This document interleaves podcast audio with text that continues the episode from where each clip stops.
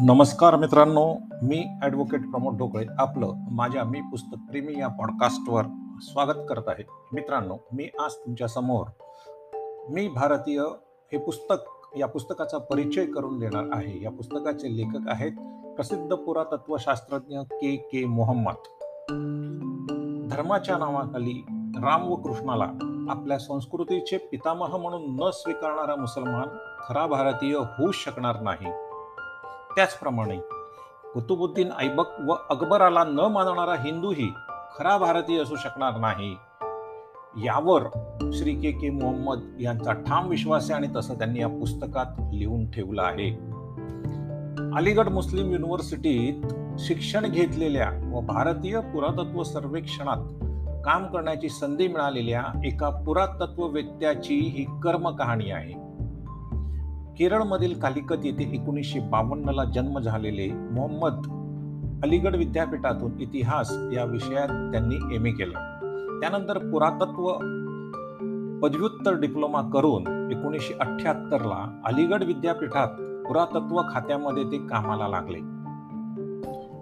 अलीगड विद्यापीठातील प्राध्यापक इरफान हबीब या डाव्या विचारांच्या अतिशय बुद्धिमान प्राध्यापकांबरोबर त्यांचा वैचारिक संघर्ष झाला. के के मोहम्मद यांचं यश सहन न झाल्याने प्राध्यापक इरफान हबीब यांनी त्यांच्या विरुद्ध षडयंत्र केलं. मुस्लिम धार्जियन गटा गटातटाचे राजकारण करणाऱ्या प्राध्यापक इरफान हबीब यांनी भारतातील ऐतिहासिक सत्य चुकीच्या पद्धतीने लोकांसमोर आणल्याचं या पुस्तकात त्यांनी सविस्तर वर्णन केलेलं आहे. के के मोहम्मद यांनी सम्राट अकबराच्या धार्मिक मैत्रीचे संगम स्थळ म्हणजे इबादत खाण्याचा शोध लावल्याने ते अचानक प्रकाश होतात आले. हा भारतीय इतिहासातील पहिला मैलाचा दगड समजला जातो. या शोधासाठी कठोर परिश्रम विशिष्ट विश्लेषण क्षमता विषयाचे सखोल ज्ञान इतिहासाबद्दलचं प्रेम इत्यादी गुण त्यांना फायदेशीर ठरले. मुघल भारतातील पहिल्या ख्रिस्ती चर्चचा शोधही त्यांनी लावला. बिहारमध्ये त्यांची बदली झाल्यावर त्यांनी प्रथम राजा बिंबिसार याची राजधानी राजगीर येथे उत्खनन करून जगातील सर्वात उंच स्तूप केसरिया जगासमोर आणला. भारताला त्याच्या समृद्ध वारशाची ओळख त्यांनी करून दिली. मौर्य साम्राज्याची राजधानी पाटण्याजवळील कुमराहर येथे ऐंशी स्तंभाच्या भव्य सभागृहाची प्रतिकृती त्यांनी बनवली. मेगॅस्थनिस याने या भव्य सभागृहाचं वर्णन आपल्या प्रवास वर्णनात केलेलं आपल्याला आढळतं. सारनाथ स्मारकाजवळील अवैध रीतीने उभारलेल्या हिंदू मंदिरांना हटवून त्यांनी सारनाथ स्मारकाचं रक्षण केलंच आणि या ऐतिहासिक वारशाचं त्यांनी रक्षण करून दाखवलं. ताज कॉरिडॉर म्हणजे ताजपासून पाचशे मीटर अंतरावर काहीही बांधकाम करता येत नाही. असे असतानाही काही हिंदू संघटनांनी तेथे अवैधरित्या मंदिर बांधल्यावर के के मोहम्मद यांनी त्यावर कायदेशीर कारवाई करून हे बांधकाम तोडले. तेव्हा हिंदू विरोधी अशी त्यांची प्रतिमा काही हिंदू संघटनांनी केली. परंतु तत्कालीन मंत्री मुरली मनोहर जोशी यांचा त्यांना भक्कम पाठिंबा होता. त्यांच्या या कामाने नाराज झालेल्या काही हिंदू संघटनांनी सरकारवर दबाव आणून त्यांची बदली छत्तीसगडला केली. जगदाळपूरच्या घनदाट जंगलात दंतेवाडाहून आठ किलोमीटरवर सालूर येथे नक्षलवाद्यांच्या भीतीला न जुमानता त्यांनी एका शिवमंदिराचा जीर्णोद्धार केला. छत्तीसगड येथील लाफागड येथील एक शिवमंदिर अत्यंत भग्नावस्थेत होतं. ह्या मंदिराला त्यांनी भेट दिली. त्या रात्री त्यांना एक स्वप्न पडलं. भगवान शिवशंकर त्यांच्या स्वप्नात आले आणि या मंदिराचा जीर्णोद्धार कर असं त्यांना सांगितलं. हे जीर्णोद्धार करण्यासाठी त्यांच्याकडे कुशल कामगार नव्हते.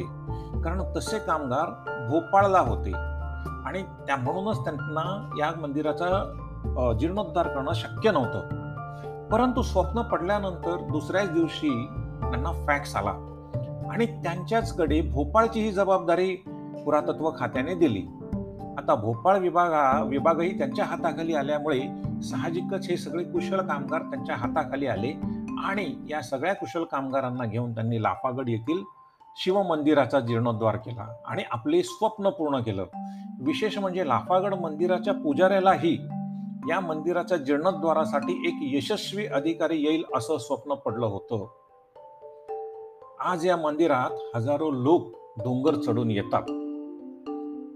दोन हजार चारला भोपाळला त्यांची बदली झाल्यानंतर मध्य प्रदेशातील चंबळ खोऱ्यामध्ये वटेश्वर येथील मंदिर परिसराच्या जीर्णोद्वाराचं काम त्यांनी सुरू केलं. हा डाकूंचा इलाखा होता. निर्मल गुज्जर नावाच्या अतिशय कुप्रसिद्ध आणि क्रूर डाकूचा हा विभाग होता. आठव्या ते दहाव्या शतकातील प्रतिहार गुजर या राजवंशातील राजांनी या वटेश्वर मंदिरात परिसराची बांधणी केलेली आहे. आणि तू देखील कदाचित या राजवंशाचा वारस असू शकतोस. तेव्हा तू या मंदिर जीर्णोद्वाराच्या कामात सहकार्य द्यावं अशी विनंती त्यांनी खुद्द डाकू निर्मल गुजर याला केली. आणि त्याने ती चक्क मान्यही केली. त्याने मान्य केल्यामुळे साहजिकच त्यांचं काम सोपं झालं. भूकंपामुळे मंदिर परिसर उद्ध्वस्त होऊन सगळीकडे दगडं पडली होती. त्याच दगडांचा त्यांनी वापर करून वटेश्वरचा भव्य मंदिर परिसराचा जीर्णोद्धार केला. वटेश्वराच्या या मंदिराची तुलना इंडोनेशियातील अंकोर वाट या मंदिराशीच होऊ शकतं असे ते म्हणतात. हा व्हिडिओ आपल्याला युट्यूबवरही मित्रांनो पाहता येतो. युट्यूबचा चॅनेल मी माझ्या पॉडकास्टमध्ये माझ्या दुसऱ्या एका त्याच्यामध्ये दिलेला आहे वर्डप्रेसचा माझा जो ब्लॉग आहे त्याच्यामध्ये दिलेला आहे तो तुम्हाला तिथे मिळेल. वटेश्वर मंदिर परिसरातील डोंगरात असलेल्या भव्य शिळा खणून त्या विदेशात पाठवणाऱ्या खनन माफियांशी तिथे त्यांचा घनघोर संघर्ष झाला. मंदिराच्या रक्षणासाठी आलेल्या एका आय पी एस अधिकाऱ्याच्या अंगावर ट्रॅक्टर घालून त्याचा खूनही खनन माफियांनी केला. मोहम्मद यांची बदली झाल्याने त्यांचा जीव वाचला असं ते म्हणतात. या माफियांना सरकारचा पाठिंबा असल्याने ते माजले होते असंही त्यांनी या पुस्तकात नोंदवलं आहे. अयोध्या बद्दलची काही ऐतिहासिक तथ्ये या पुस्तकातल्या हे प्रक महत्वाचं प्रकरण आहे. या प्रकरणात एकोणीसशे सत्याहत्तरला दिल्ली स्कूल ऑफ आर्किओलॉजी येथे विद्यार्थी म्हणून असताना त्यांनी प्रोफेसर बी बी लाल यांच्या नेतृत्वाखाली जवळजवळ दोन महिने अयोध्या मंदिराच्या जागी उत्खनन केले होते. साल होतं एकोणीसशे सत्याहत्तर. मंदिराच्या खाली असलेल्या विटांचा चौथरा त्यांना तेव्हा सापडला होता. बाबरी मशिदीच्या भिंतीत देवळाचे खांब बसवलेले होते.